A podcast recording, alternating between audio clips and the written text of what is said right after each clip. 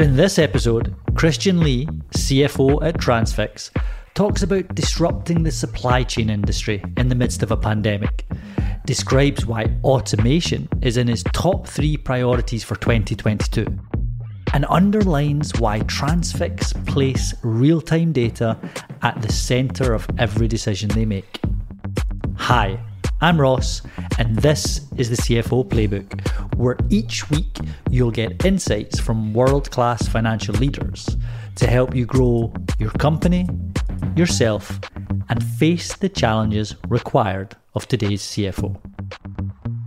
Christian, thank you for joining us today. Thanks so much for having me. I'm really excited to be here. So Christian, I'd love to start by exploring why you took up the role of C F O at Transfix, because you've had a, a lengthy and varied career that has delved into different industries and, and has always had a, a finance element to it, but of course has gone into like the deal-making side with M and A and then uh, eventually into um, the C F O role at WeWork, which I'd love to touch on in, in a moment. But you went into the role of managing director, so you transitioned from the pure finance role at WeWork, work, but then returned to the role of C F O at Transfix. So what brought you back to, to that role of C F O in, in your current position? I'll just start with, I, I love learning things. I love sort of diving in, learning new industries, new skill sets, meeting new people. So that, for anything, has been the North Star for me. What interesting problems exist out there? What things have I been thinking about or focused on, and how can I get involved? Probably one of the themes or the threads throughout my career has been, you know, a, a big industry or a big problem that sort of combines some level of physical and technology. So going back to Time Warner Cable, when I joined, we were just starting to roll out broadband. It was clear to me that there was going to be a huge opportunity and, you know, what that meant for the world of technology. But there was also a fairly physical piece of it. How do you, you know, how do you get that out to people? How do you get it in people's homes? What is the right format and, and the interconnection and all of this stuff that had to happen? So sort of that physical and the technology, but really, you know, a big sea change of what was going on in the world. That was super fun to be a part of. The M and A, the strategic opportunities, all the things that came about as a result of that growth. After we had done the deal uh, with Charter, I, I looked for something similar in the sense of, you know, big opportunity where I thought there was going to be a fairly large change coming. And I talked to a variety of, of, of different opportunities. And, and one that really stuck with me was my own personal view that the sort of nature of the office and of commercial real estate really needed to change. You know, I knew working at these very large organizations that, you know, these offices were not conducive to collaboration. It also didn't make sense for flexibility, and startups needed something different. And so, you know, big opportunity, lots of opportunity for innovation, but again, combining physical, right, the actual real estate, the office, with the technology piece, and how do you bring that together? How do you help grow it? And, you know, the opportunity was there in the beginning to go and be C F O. And I did that for a little less than two years and it was great. We put in place all sorts of systems and, you know, raised capital and thought about growth and expansion. And the opportunity came up to go help launch and run Asia. Um, I had some background there in college and I, I grew up overseas, as we can talk about. And so it was just, you know, my kids were the right age. It all just sort of made sense to go over and do it. I wouldn't even say it was so intentional, as it was just a great opportunity, a great time in an industry and sort of opportunity that I thought was interesting. When that finished, so total of five years there, I spent time thinking about the next thing, you know, and I spent five or six months just talking to different folks and sort of going through what are the big issues that that I personally see as sort of important and relevant to the, the country, to the world going forward, and a variety, you know, healthcare and, you know, all sorts of technology. And I got introduced actually through an early investor to Transfix, and I knew nothing about supply chain or logistics, like many people, uh, probably before COVID. And as I dived into it, I just started to see this is a massive industry, still has very, very legacy way of doing things. And there's a lot of structural reasons for that. But it would really require a combination of, of technology and the physical side of things, right? This isn't a problem that you can solve by just saying, well, if we have the best algorithm, then we'll match all of the trucks and the shippers better, because, you know, trucks still break down. There's snowstorms in Dallas. Like, you still need that combination of, you, you just can't build an algorithm that's going to deliver stuff. It has to be trucks. It has to be, you know, railways, but then there has to be people on the other end of the line, you know, helping and taking care when stuff breaks.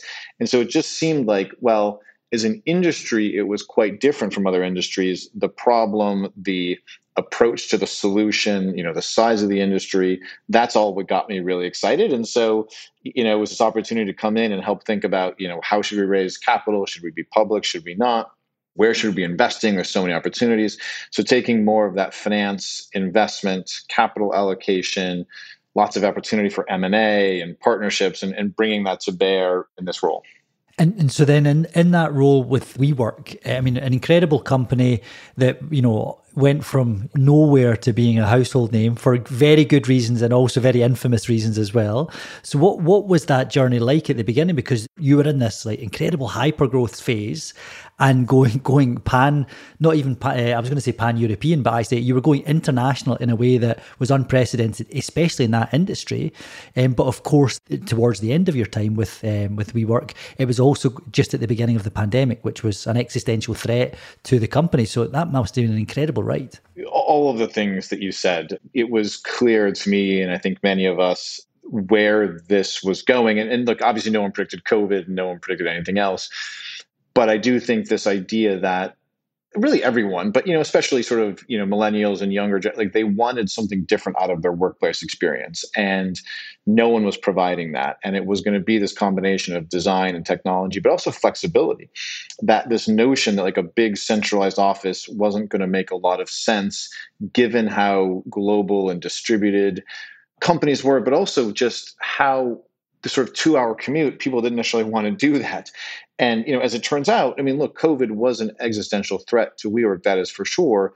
It also, though, really highlighted all of the trends that we had all believed in from the very beginning, that, you know, a hybrid work solution and really a, you know, intention for what you do in the office, as opposed to just a place that everyone goes because that's what's been around for fifty years, was important. And, you know, having multiple locations you could go to and work from in different, you know, cities and different places within the city, it was challenging for sure. We were growing one hundred percent a year. We were adding so many people internationally. But that was also a fun part of the challenge of, hey, we just opened in Mexico. How are we going to go open in China? You know, how is that different from India? And so there were really, really interesting challenges and opportunities. And so it was, it was fun. And I do think that, you know, well, COVID, like actually a supply chain, right? There were sort of these legacy issues that existed that people were trying to solve, but it wasn't top of mind for people. And COVID for many industries really accelerated a lot of changes that were, you know, well underway, but would only sort of became much more now and going forward. And actually our company at Soldo in London, where our headquarters is, pre-COVID, we were based in one WeWork, which was the, the the norm. And actually, throughout the pandemic, and more so, like as we're coming out the other side, like teams go to different WeWorks and they almost collect. And so that it's not like, are you going to the office? It's which office. So I think what you're saying, it like it completely resonates. But then for you, for you with WeWork, that that was you were going into this company again that was in a very unusual. It was transforming and transformative in a in that real estate industry. But you were going into your first role as C F O. So you were solving problems that hadn't been tackled before, and, and you were in that role for the first time. So was that a particularly big step for you um, career-wise? It was. You always think you're ready for it, and there's always challenges that you don't know are going to exist. I wouldn't say this so specifically or necessarily just about WeWork. I think it really is anyone who's going from a very large, well-established company to a smaller company, especially in a different role. It's funny, I used to just not understand, you know, why do we have all this, you know, accounts receivable and accounts payable people, and what do they actually do? And, you know, these systems, and uh, it just all seems like so much bureaucracy at these, you know, Time Warner Cable with the tens of thousands of employees we have. And then you get to a startup and you realize, oh, like, wait, who's actually going to pay the bills? Like, what what is the system we have to manage all this when you're growing one hundred percent a year? And do we have the right, you know, accounting integration with our B I system? Those are the types of things where I think maybe if I'd made a jump from one large company to another, it wouldn't have been as transparent. But going from a large company, you know, to a hyper growth smaller company, you realize someone has to build all this, right? It doesn't just happen. There's not, you know, it doesn't, it's not like it's a button you can press and it all works. It's like there are solutions and there's stuff you can put in place, but you still need to make very specific decisions of, how are we going to do this? How are we going to manage this? How do we bring this together? How do we automate it? And that was honestly one of the best experiences I ever could have had. I, you know, it's sort of this real deep C F O learning experience, because not only did I have to understand it all, we actually had to build a lot of it, because when I joined, we had like ten buildings and, you know, a couple hundred employees. And within a year we were at, you know, a hundred buildings and over a thousand employees, and it kept growing from there. And so, you know, I would tell anyone who is sort of looking for some sort of change and, and growth opportunity that that opportunity to go build something in a small company that was experiencing a lot of growth was invaluable in, in my career. And just, you know, thinking about just really kind of foundationally how you do that. I was also very lucky. I went over with a guy named Artie Minson, who had been C F O of A O L and then C F O of Time Warner Cable. And he was at the time C O O of, of WeWork. And it was great to have someone there who I both knew and trusted, but had also been in that position before. And even though it wasn't his day-to-day, I could kind of go and say, hey, look, this is what I'm thinking. You know, what's your thought? And, you know, we could talk about it. So having someone in that sort of mentor, been there, done that position is also super helpful. That yeah, that that's incredible, because you they're doing a different and a far broader role in another part of the business, but they've been there at a scale that you need to get to. So in a way, it's like the perfect design where you've yeah, got that exactly. you've got that experience, but with the coaching alongside it. Yeah, exactly. So then, we're when you were deciding like where to build, you come in and you say all of a sudden you come from this bureaucracy and you go, okay, we need to build.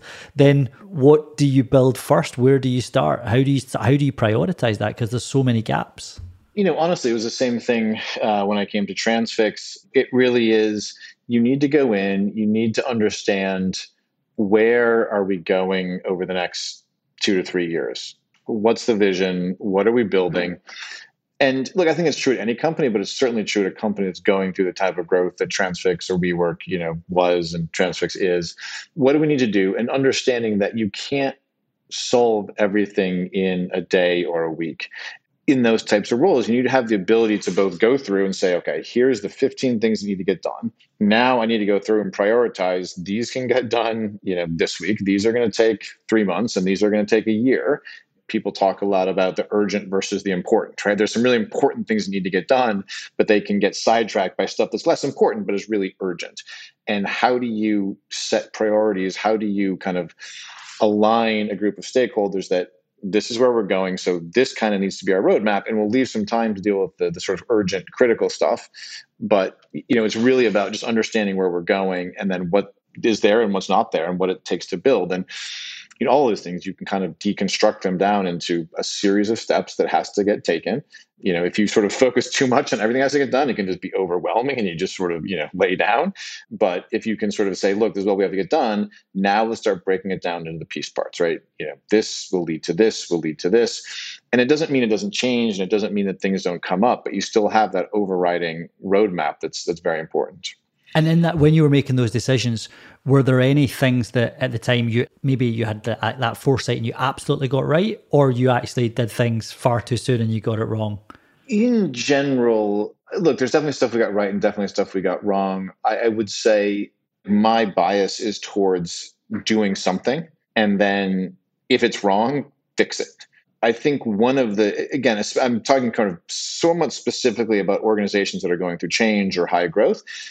My own personal observation and sense is that the most dangerous thing is sort of analyzing things for months at a time, because by the time you've made the decision, things have moved on and changed. And and so not to say that you shouldn't be very thoughtful and, you know, uh, deliberate, but sometimes the answer is not going to be obvious, and you probably won't get an obvious answer until three to six months in. And by that point, it's too late. So get sixty to seventy percent of the information you can, make the decision, evaluate it. If it's wrong, then change it later, right? And I think that was one of the things we did well at WeWork, and one of the things that we're very focused on at Transfix is you're never going to have the perfect information.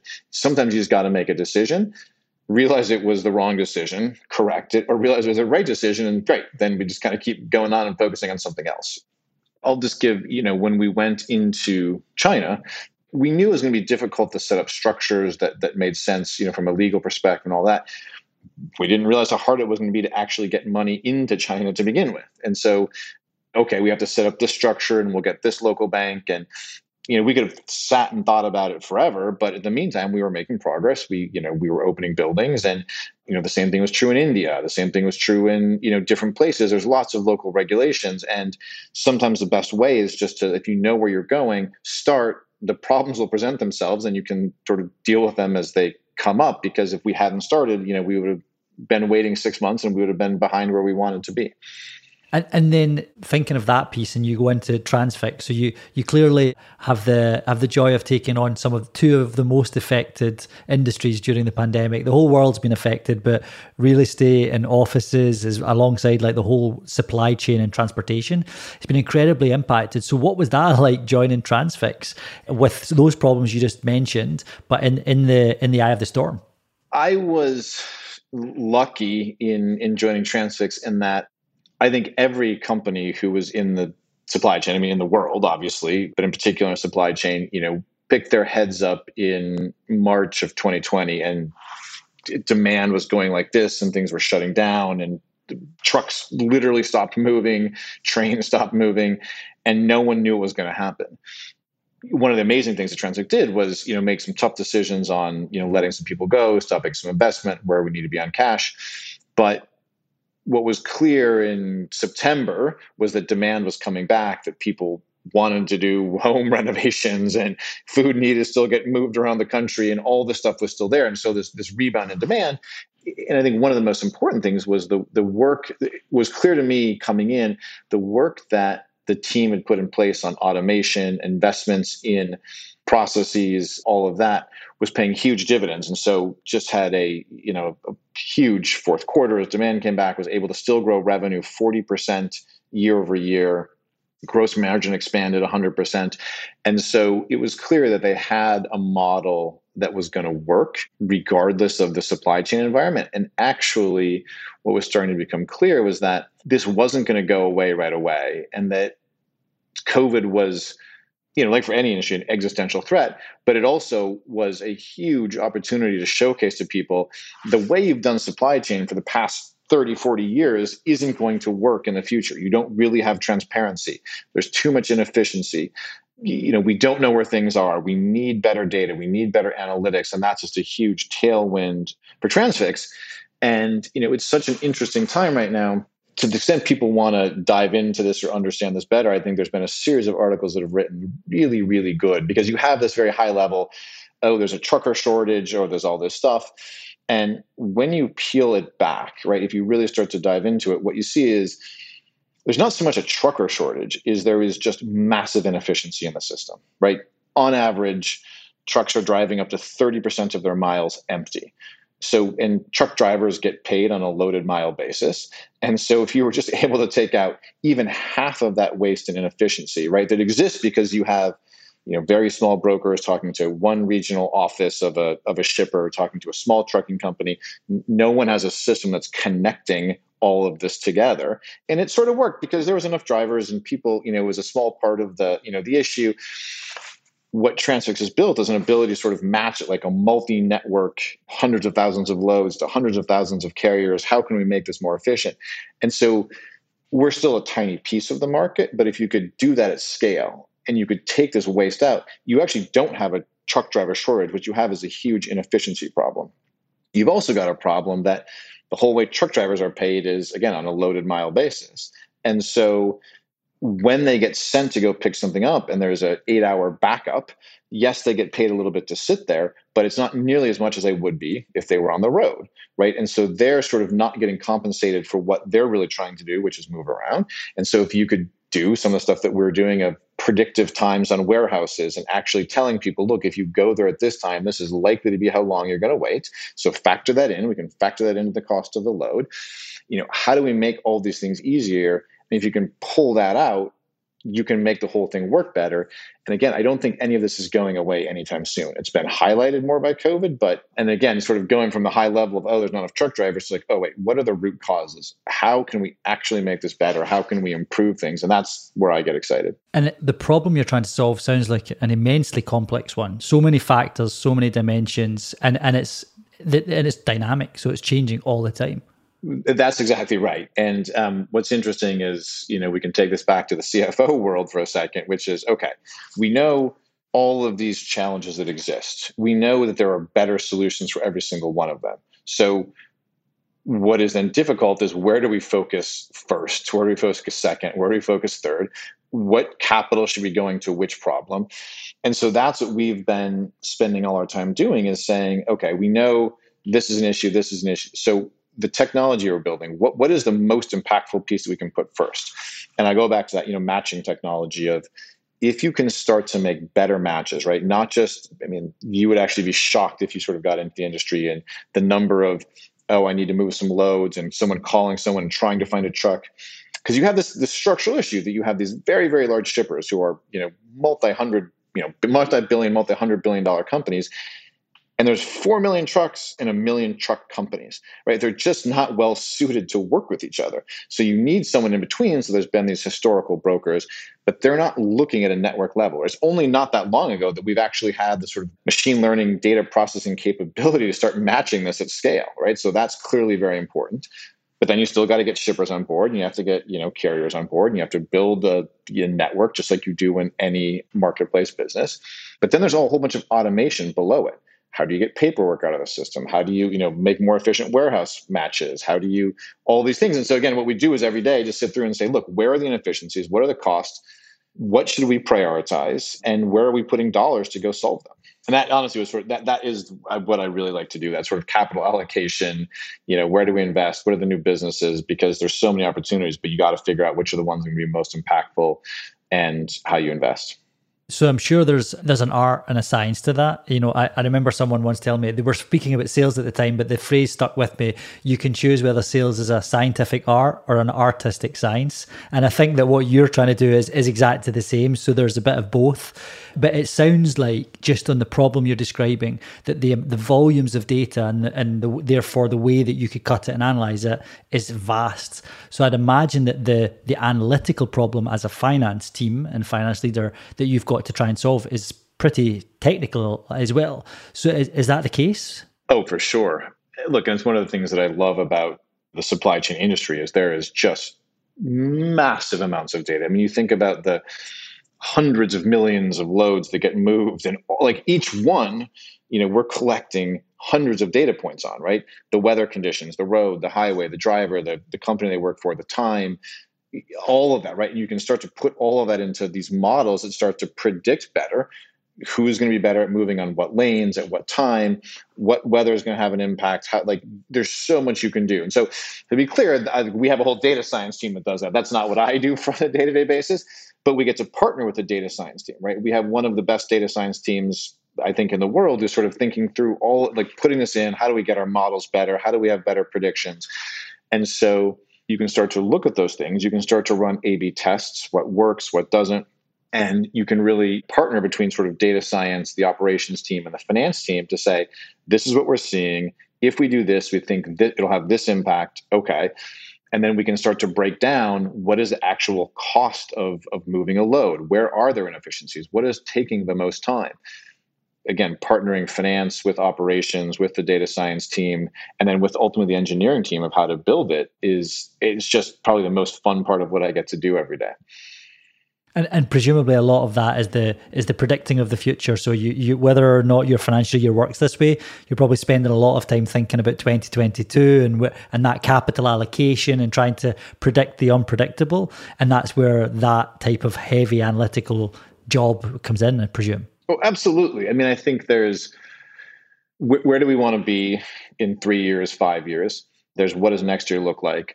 Although, you know, I will say, we, you know, we, we do, we operate in a massive, massive industry. So just the brokerage industry alone is a one hundred twenty billion dollars a year industry, and trucking in general is a, you know, depending how you define it, in services, you know, a five hundred billion dollars to a trillion dollar industry. So there is lots of this that you're never going to be able to predict, right? Because there's so many factors. You know, people buy more trucks, workers come in and out of the workforce, you know, macroeconomic demand goes up and down. So there's a limit to how far out we could predict. And if we could do that, then we'd have a whole different business model.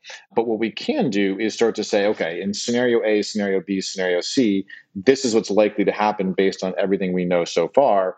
And so even though we're not making a prediction per se, we're not betting the business that it's going to be, you know, scenario A, this is what we need to do to be prepared for these scenarios. This is how we look at that. You know, so the budgeting is sort of a, okay, scenario planning exercise. And if this happens, then this, and, and, you know, also on the operational side, how do we make sure that we are providing value for shippers and carriers in any of those environments?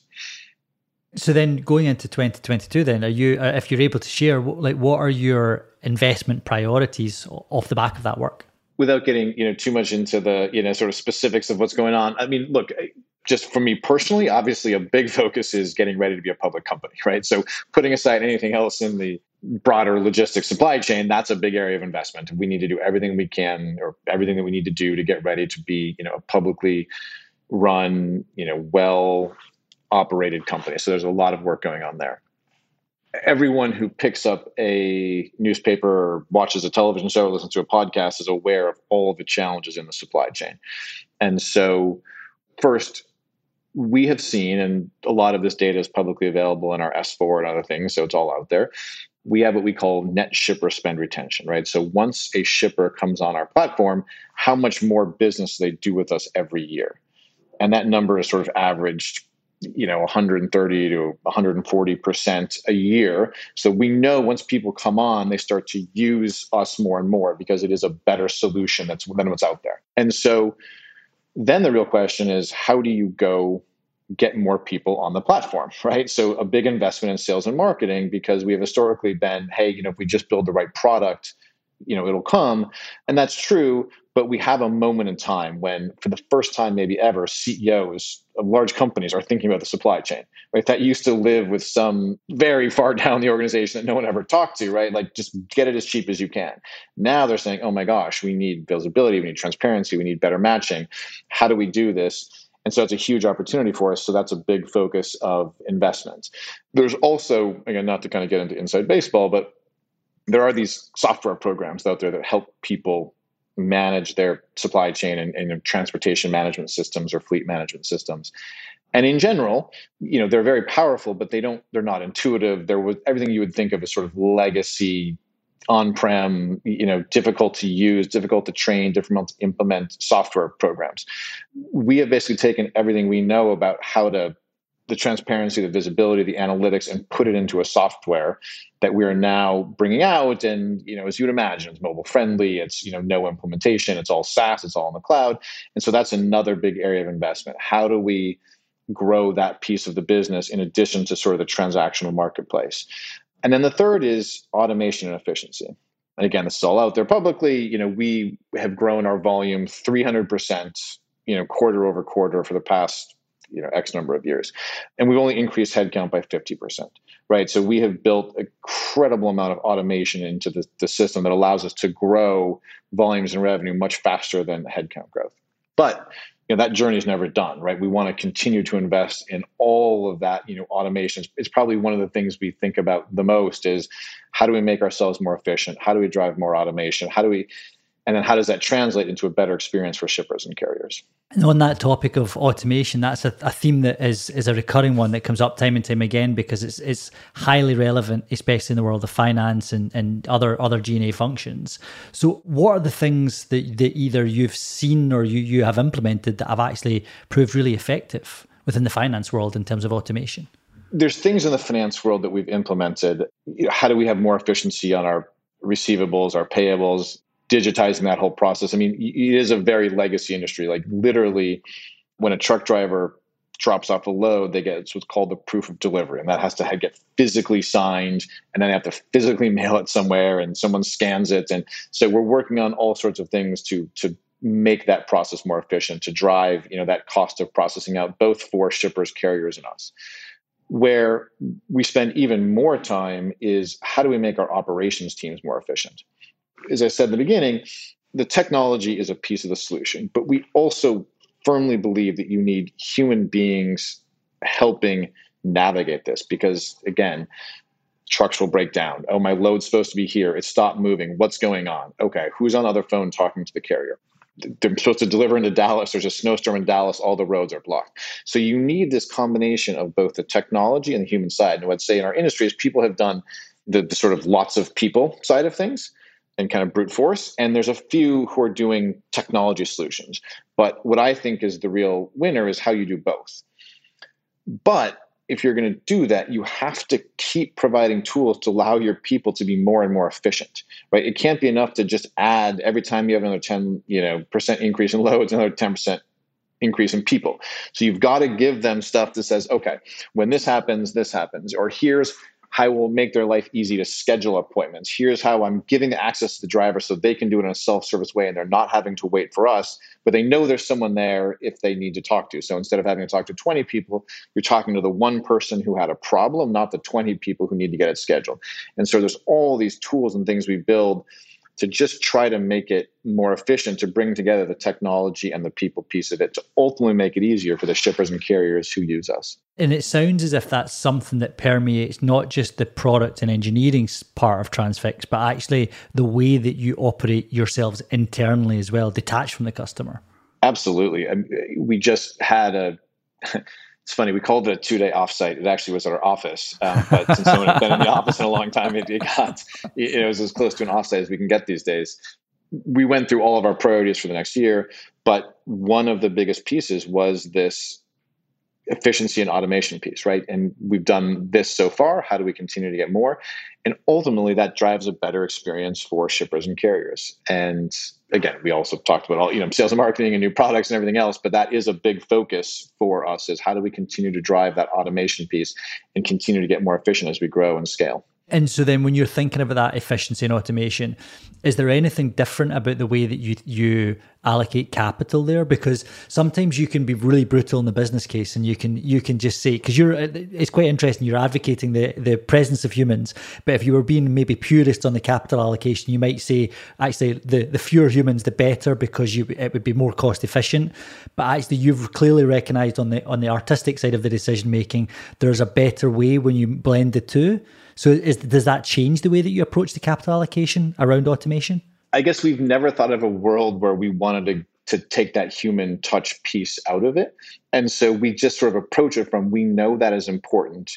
And so we are going to continue to invest in bringing on people and, and the training in the best possible way so that customer service is there, but giving them tools and making sure we're taking out all of the stuff, the emails and the in the phone calls, and like just doing everything we can to make it as efficient as possible. So they're really only dealing with like, okay, how can we be more value added to you, Mister or Missus Shipper?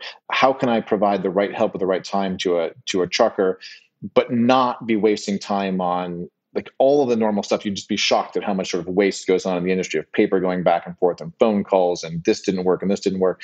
So we just, we think about it in both ways and we just try to optimize that investment. So each year we're looking for, okay, if volume and revenue is doing this, how are we going to drive, you know, how many people do we need? But knowing that that person should be able to handle, instead of twenty loads, thirty loads, because we've given them the tools to be more efficient. So you're getting the efficiency and you're sort of managing that investment. And we do a lot of work of breaking down, as I said, every step. What is the cost in each piece of this? What is the cost of providing this service? And when we invest engineering resources, it's going to cost us X. It's going to be a decrease cost of Y or increase of inefficiency of, of Y, and making sure those things match each other. And that's what we spend a lot of time doing. And I can see why that would be so powerful, especially on your customer-facing or, or like shipper, shipper and carrier-facing side of the business. Does that apply equally to the to the teams within Transfix that are serving the, the other Transfixers, if you would call it that? Absolutely, because they're all part of that cost. So when you think about the cost of, of doing task X, it's both the people who are talking to the carrier and the shipper, but it's also the people who are supporting them to do that. And so we sort of take everything. We just start with our total employee base and total loads and say, okay, allocate everyone to what they're actually doing, figure out that cost. And now if we have engineering resources, where do we put them to, you know, to drive the most efficiency? But a lot of that, I mean, to be clear, then requires a culture of just incredible focus on on data. And that's one of the things that has been most impressive to me is, even before I got here, honestly, the real focus this company has on data. Every decision is a group of people talking, but everyone with the same set of data. And part of this will, you know, show my age, but back when I was at bigger organizations, if you wanted something, you had to get someone to go run a report for you, or you would wait for someone to put together a PowerPoint, or, you know, it would take a week. Almost everything that we need is is built on dashboards. So I'm not waiting for weekly reports. I'm not, you know, I, I have two or three dashboards that I check every day that tell me, okay, this is what loads are looking like. This is what the trends are. This is what we're seeing on pricing. This is what we're seeing on, you know, cost of a shipment. This is the lanes we're seeing activity on. And so I'm looking at that real time, and it just makes it much easier to have discussions because we all are looking at the same set of data. We know the trends in the business. We're not having to spend an hour in the meeting going through data. Like, everyone's looking at the same set of things. We we go through it every week. So now when it comes time to like make, you know, more difficult decisions of should we invest in A or B, we at least have a, a starting point that that that's sort of a, a foundational language we can all use. So in that sense, the, the real-time visibility that you're now used to has just become expectation. That's that's what everyone has. Yeah, no, I mean, that's sort of baseline that that everyone, that, you know, when we come into meetings, that people have looked at it, that people know where we are, we know what trends are in the business. And then we can spend more time saying, what does this mean? You know, it's not enough to just know, like, so fine, we all know the data, and we, but what does it mean? Why is that happening? Okay, what does this mean that we need to do differently? Where should should we change our investment? Is it still the right thing? So again, it doesn't solve any problems for you. It just makes the problems much easier to talk about and solve because you have a baseline there.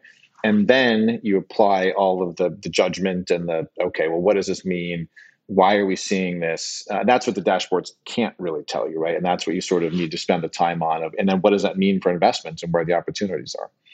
And as you said, it doesn't necessarily make the problem easier, but it's probably reduces the decision-making time because you don't need to do the education part at the beginning of the meeting or the conversation. That's right. And we're not disagreeing on what's actually happening, right? People aren't kind of coming in with different sets of reports. Well, my data says this. Look, and we continue to do it. I mean, no one's perfect on this, right? Data hygiene is probably as important of an exercise that exists in the world right now as anything, because we're only going to get more and more data. There are only more sources and more, and that's great.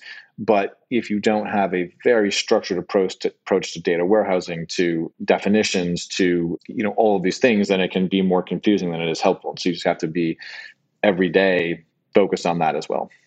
So Christian, I, I'd love to, as as we're drawn to a close in the episode, I'd love to ask you about twenty twenty-two. We, we've spoken a little bit about your investment priorities, but even thinking broad, more broadly than that, like twenty twenty, twenty twenty-one, very unpredictable years. Uh, I think every C F O has struggled to, to forecast and has relied on scenarios. Like looking like at Transfix and maybe even the, the broader economy, like, how do you view twenty twenty-two versus the two years we've had, and, and what what do you th- how do you think it might differ from the the COVID tinged twenty twenty and twenty twenty-one? From a, a macro perspective, I am hopeful that some point during the year we will start to get to some, again, normality is probably a bad word, but, you know, whatever the new normal is, and that we get through some of the sort of big messes that have existed in the supply chain. But I think that this memory will exist for a long time for people, and, and realize we need to build supply chain in a different way. And I don't think the topic's going away anytime soon. Personally, you know, or sort of for, for Transfix, one of the good things and the, you know, just the realities of, of a SPAC transaction is, is projections are out there, right? So people see what you're thinking. And for us, if you look at the numbers we put out there, twenty twenty-two was sort of our biggest year of investment, right? Of where we're sort of spending the most relative to sort of revenue and EBITDA. And so, and that's very intentional, right? That has been our plan from the very beginning. I don't see that changing. We see huge opportunities in the supply chain just, you know, ahead of us. And so we will invest more in our software products, all the things we talked about, the sales and marketing, all of that. And then we believe that will sort of, you know, allow us to accelerate into twenty twenty-four and beyond.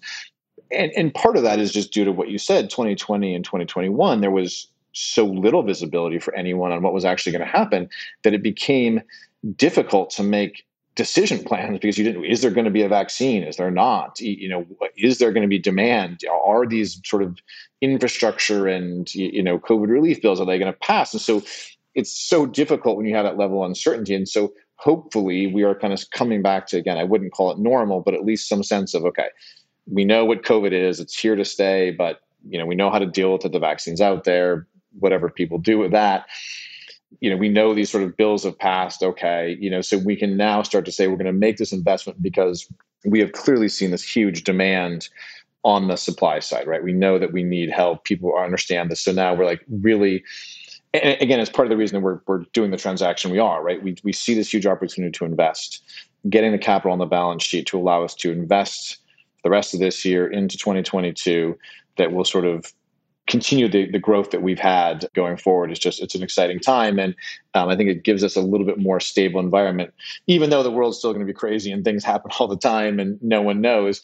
But some of these big existential things we've sort of at least figured out that if we're going to be here to stay, we, we kind of know what they are. And you, and you've got a little bit of a, a little bit of a baseline to be able to judge what might be to come. Right. Right. Christ, Christian, uh, some brilliant stories and sage advice from your experiences, uh, an incredible journey you've been on. Thank you for joining us on the podcast. It's It's been brilliant to have you on. No, thanks so much for having me. Super fun conversation. Really enjoyed it. Happy to come back anytime. Thanks. All right. Be well. One last thing. If you have a question you'd love to ask a guest, visit C F O playbook dot f m and submit your question there. This show is brought to you by Soldo, the brighter way to manage business spending and, and expenses. With Soldo, you can control every expense, track spend in real time, automate financial reporting, and then use those insights to fuel growth. Learn more at soldo dot com.